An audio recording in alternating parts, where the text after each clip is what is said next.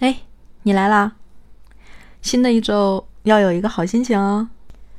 和你说一个我们一定都经历过的话题吧，家长会。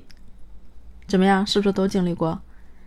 不管你是现在在上学的孩子，还是你是老师，或者你为人父母，那我们肯定都经历过家长会。我这两天又被董宇辉迷上了，他讲了一期他在当英语老师的时候开家长会，给家长针对于处于不同名次阶段的学生都讲了哪些内容。听完之后我就觉得好的老师真的很不一样，对学生的影响，对家长的影响会很大的。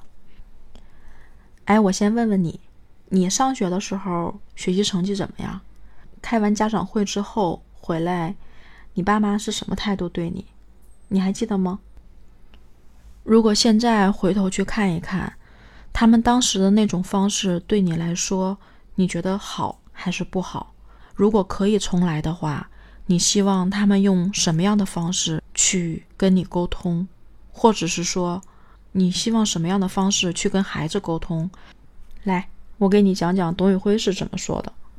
他会先问一下，问哪些是考试考得比较好的孩子的家长，这些家长呢就会把手举起来，他们肯定很开心呢，以为是要夸他们。董宇辉这时候会说，请你们保证他们的营养，多陪他们去散散心，多去关心他们。为什么呢？因为对于这些孩子来说，他们能够学习成绩好，很大一部分原因是他们很要强，对自己要求很高，相应的压力会比较大，本身可能会容易不那么快乐。如果多给他们一些关心，多一些陪伴，然后多一些开解，告诉他们人生不是几次考试就能够决定的，要保持一个平常心，也许对他们来说会是最好的一种安慰吧。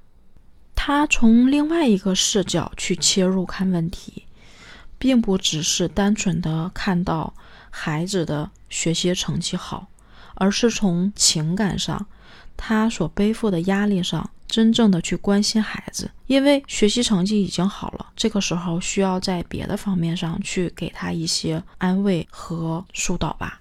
这个时候他抠着手，然后说，针对于那些在中间的名次的孩子们，他会跟家长说的是，请给孩子们多一些耐心。因为就像龟兔赛跑一样，跑到最后的不一定是最快的那个，并且中不溜的才是大多数人，才是一个民族的中坚力量。就这个结合，这个转折让我眼前一亮。我以为平庸，我以为普通，我以为大多数是不够好，不够优秀，但是我从来没有想，一个民族的中坚力量其实是大多数人。这个东西给到孩子和家长的安慰，以及家长听到这个话之后回去对待孩子的态度，其实我们大概是能够想象得到的。虽然它是一种安慰，虽然有一些家长可能并不一定听得进去，但是这个时候可能我们对他的耐心、鼓励和情感关怀，这些东西对于现在这个阶段的孩子来说可能很重要，可能会让他鼓起勇气站起身来继续狂奔，也许会变得更好。还有什么比这种方式更合适的吗？对于那些学习成绩比较差的孩子们，董宇辉会在家长会上疯狂的夸家长。他会说，最近孩子学习很认真呢，那天竟然答对了一道题，还做笔记呢，真的是不积跬步，无以至千里嘛。让家长开开心的回家去，把这些善意、信任和鼓励带给孩子。因为对于一些学习成绩不好的孩子，有的时候并不是不会，是不愿意去学。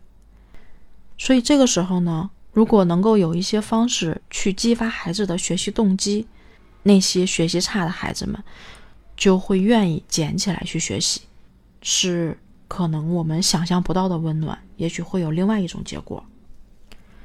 其实对于家长或者是孩子，很难会有这3个阶段的成绩分布，所以你不一定会听到这3种话。但是如果作为一个老师，你是不是可以考虑一下用这种方式去开家长会？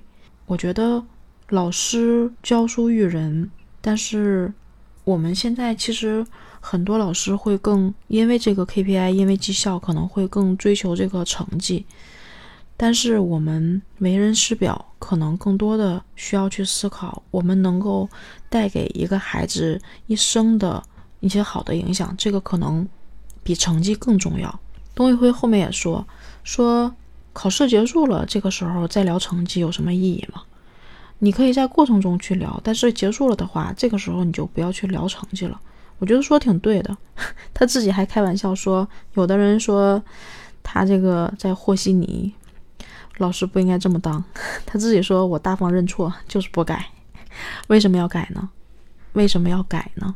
一个人一生的路这么长，我们不是靠几场考试、几个名次就能够决定我们一生的路了。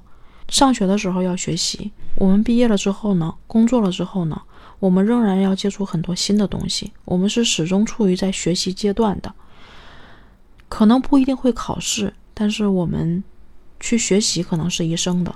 人生这场马拉松会很长，真的不是几次考试、几个名次就能够决定的。而且有的孩子可能是擅长学习，有的孩子可能更专注于去做艺术性的事，比如说音乐，比如说画画，有的人可能会更专注于运动。如果说这些都不专注的话，他可能是一个善良的、正直的、真实的人。就我们作为家长、作为老师，其实都应该尊重孩子自己的特性，这些可能才是最重要的。对于中国现在这种教育方式，因为也在慢慢的转换，思考也会越来越多。那我觉得真的是董宇辉的这种家长会的方式，我真的是挺认可的。我不知道你认不认可，我想推荐给你。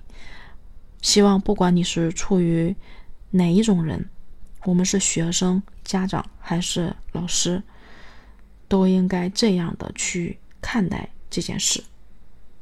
好啦，小鹿今天的分享就到这儿吧。不知道你现在是在什么时间在听的这个故事，希望能带给你一些思考和好心情。好啦，拜拜。